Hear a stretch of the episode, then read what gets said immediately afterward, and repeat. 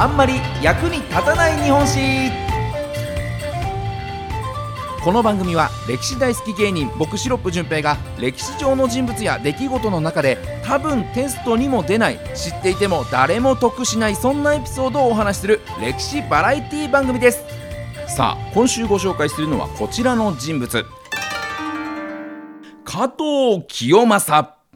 さあ戦国時代から江戸時代の戦国武将でして秀吉家康に仕えて肥後熊本藩の初代藩主にもなった人物です。天下の名城として知られる熊本城を作った人物で築城の名手城造りの達人だっていうふうにも言われてる人物ですね。さあどんな人物だったのか紐解いてまいりましょう。早速参ります。役立つポイント。1つ目はこちら。とにかく強かったと言われている男。ね、とにかく強かっただけじゃないですね。言われてるというところがね、ちょっとポイントだったりはしますけれども、まあ、もともとの生まれは武士の家ではなくて、刀鍛冶の家の生まれなんですね。で、お母さんが秀吉のお母さんと親戚だったということもあって、まあ、秀吉の故障というね、まあ、見習い、付き人みたいなところですよね。まあそういった役割として10代から秀吉に仕えていた人物です。信長の死後、信長の後継者争いで秀吉と対立した柴田勝家との戦、静ヶ岳の戦いで大活躍しまして、もう清正はそこで大出世して武将としての地位を手にしていくわけなんですけれども、ただ、もともと武士でもなかった清正の出世っていうのは、秀吉と親戚だったというね、コネっていうことだけじゃなくて、圧倒的な武勇、強さが理由というふうに言われておりまして、もう身長もね、190センチぐらいあって、で、まだ8歳ぐらいの子供の頃にですね、家に強盗が押し入ってきたことがあって、その時も、こう、鬼のお面をかぶって、こう、つづらというね、なんかこう、箱みたいなところに隠れて、で、強盗がそのつづらを持ち帰ってね、こう、宝物かなんか入ってんなって持ち帰る途中で、バーッと、出てきて、俺は鬼だぞということで飛び出して強盗を撃退したっていう逸話があったりですとか、ね、あの、すごいですね、この急に出てきて鬼だぞで逃げる強盗もちょっとビビりだなという気はしますけれどもね。ね、えー、だったりですとか、あとは秀吉が朝鮮を攻めた朝鮮出兵では、味方を食い殺した虎を自ら槍で仕留めたなんていう逸話があったりもするんですよね。まあ、正直これはいろんな説があって槍じゃなくて鉄砲で撃っただけだっていう説とかそもそも虎退治したのは清正じゃなくて一緒に朝鮮に行った他の武将だったんじゃないかっていう説もあるので、まあ、これもどうなのかなというところはっきりしないですけれどもね。さらにある戦の時敵将が清正に弓矢をこう撃とうとしてきたんですね。でその時に清正ははっとこれどうしようと。結構距離もあるし弓矢でねビュンと来られたら槍を持ってても勝てないなって考えてここは一騎打ちだろうということでね、相手の武将に言うわけですね。えー、ただ、一騎打ちと言ったら、刀でやるもんだからな、あの、弓矢とか、槍とかやっぱ違うだろうとかって勝手に言い出して、えー、さっさと槍を投げ捨てて、刀を構え出したんですね。相手の武将としてはね、清正がそんな態度で刀で、こう、やるぞ一騎打ちだって言ってんのに、自分が弓矢で撃っちゃったら、あいつ卑怯者じゃねみたいになっちゃうので、もう仕方なくね、あの、弓矢を投げ捨てて、もう、分かったよということで、えー、刀でこう向かってきたわけですね。そうすると、この敵が刀で向かってくるのを見て、すかさず清正はさっき投げ捨てた槍を拾って敵将をブスーッと刺したというね、えー、一騎打ちに見事勝利したというふうに言われておりますから、とにかく強かったんですよね。一騎打ちに勝ってるんですもん。どんな形であれ。というところでね、なかなかちょっと卑怯者だなという感覚もありますが、まあとにかく強かった。その武勇によって出世していった人物、それが加藤清正という人物なんですね。じゃあ続いて参りましょう。役立たずポイント。二つ目はこちら。食へのこだわりが強かった男。そう、強かったのは戦だけじゃないんです。食へのこだわりも強かった。この加藤清正、こう戦の時、準備を怠らない武将としても知られておりまして、必ず戦の時には腰に米、お米三升とお味噌をぶら下げて戦に赴いていたそうなんですね。で、こう同僚の武将からも、え、そんなに米三升とね、味噌と思ってて重くない？っていうふうに言われるんですけども、もう俺がこれだけの準備をしていれば、家臣も準備を怠ることはできないだろうっていうふうに言った。って言われてまして、だからこう自分が食べたいっていうことだけじゃなくて、戦に対する、戦に赴くためのこの姿勢として、しっかりと準備して臨むんだよっていうのを、こう部下たちに見せるためにお米と味噌を持って歩いてたっていうふうに考えられる。という点では非常にいい上司でもあるのかなという気がしますよね。で、えー、さらに朝鮮出兵の時にね、こう城にこもって戦って、こう食料不足に苦しんだという経験があったので、こう城の食料備蓄というものには非常にこだわりを持っていたんですね。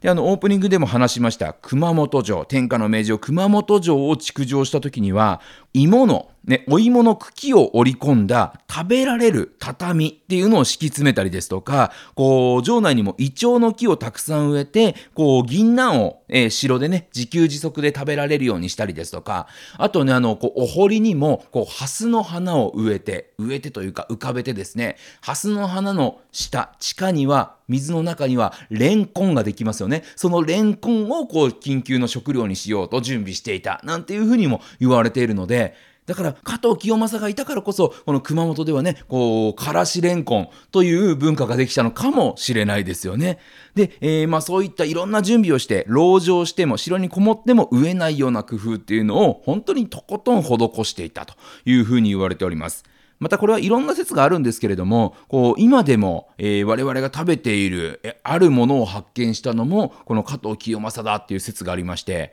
そのあるものというのがですね、さっきあの腰に味噌をぶら下げていたって話しましたよね。その腰にぶら下げていた味噌がこう空っぽになっちゃったんですって。で、その空になった袋に馬の餌として持ってきていた煮豆に、煮た豆をですね、入れて、で、ちょっと重たいんでっていうことで自分の腰じゃなくて馬に運ばせていたそうなんです。そうすると、こう、馬がこう運んでるわけですから、馬の体温で豆が発酵して、そう、偶然できたのが納豆だった。という説があるんですね。まあこれも諸説あるのでね、本当かどうかっていうのは分かりませんけれども、だからこう納豆を生み出したのはひょっとしたら加藤清正だったんじゃないかという説があるので、非常に面白いですね。他にもね、朝鮮出兵の時に、こう、清正が、あ、これ人参だと思ってね、持ち帰ってきた、とあるお野菜があります。で、これってこの野菜はあの熊本ではね、清正人参とも呼ばれるそうなんですけれども、今も当たり前に日本で食べられているお野菜なんですね。それが何かというと、セロリなんですって。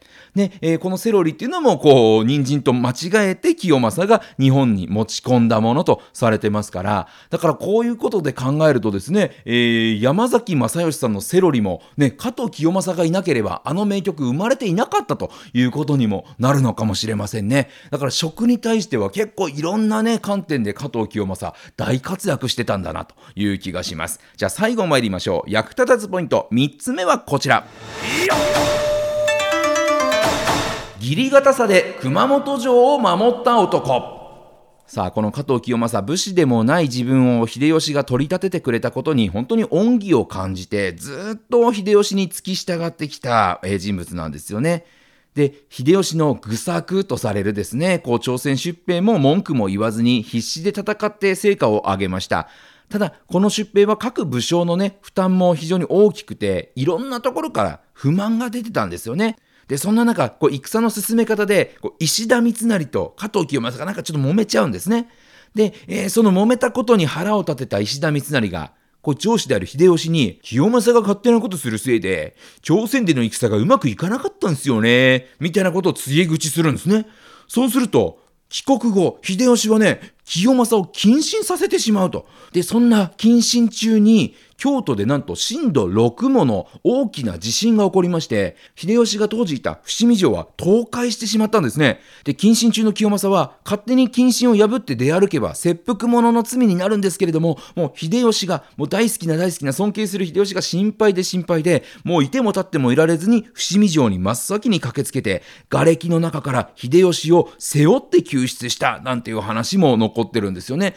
まあこれもね、ちょっと後の創作というふうに言われていて、清正はその時、ね、あの、伏見城のある京都にはいなかったので、真っ先に駆けつけることはできなかったっていうふうにもね、されてますけれども、まあでも、そんな伝説が残されるほどに義理堅い武将だったのはもう間違いないということなんじゃないでしょうかね。で、さらに、時は進みます。だいぶだいぶ時は進んで、2016年、熊本地震が起こりましたよね。で大きな被害を受けた熊本城だったんですけれども石垣がことごとく崩れたのにこう端っこの一列角のね端っこの一列だけが奇跡的に崩れずに残ったことで完全に倒壊することはなく、えー、済んだというふうに言われております。で、これ、奇跡の一本石垣っていうふうに呼ばれてるんですけれども、これって不思議な力が何か働いたんじゃないのかなという気がしますよね。で、個人的にはね、あの、京都の地震の時に清正に助けてもらった秀吉が、その時の恩を400年の時を経て清正が建てたあの熊本城を守るこの奇跡の一本石垣にするというですね、えー、何か不思議な力を貸してくれたんじゃないのかなという気が勝手にしております。まあ、そう考えると清正の義理堅さが21世紀の熊本城を守ったのかもしれないなというふうに勝手に歴史ロマンを感じてたりなんかしますね。えー、でもそういったね、えー、非常に義理堅くて、えー、強くてという、まあ、本当にいわゆる戦国武将らしい武将それが加藤清正なんだよということでぜひね、えー、熊本僕もね熊本城見に行ってみたいなと思いますけれどもこの熊本行った時には加藤清正に思いを馳せてみてはいかがでしょうか。ということで今週は加藤清正をご紹介しました。また来週お耳にかかりましょう。さよなら。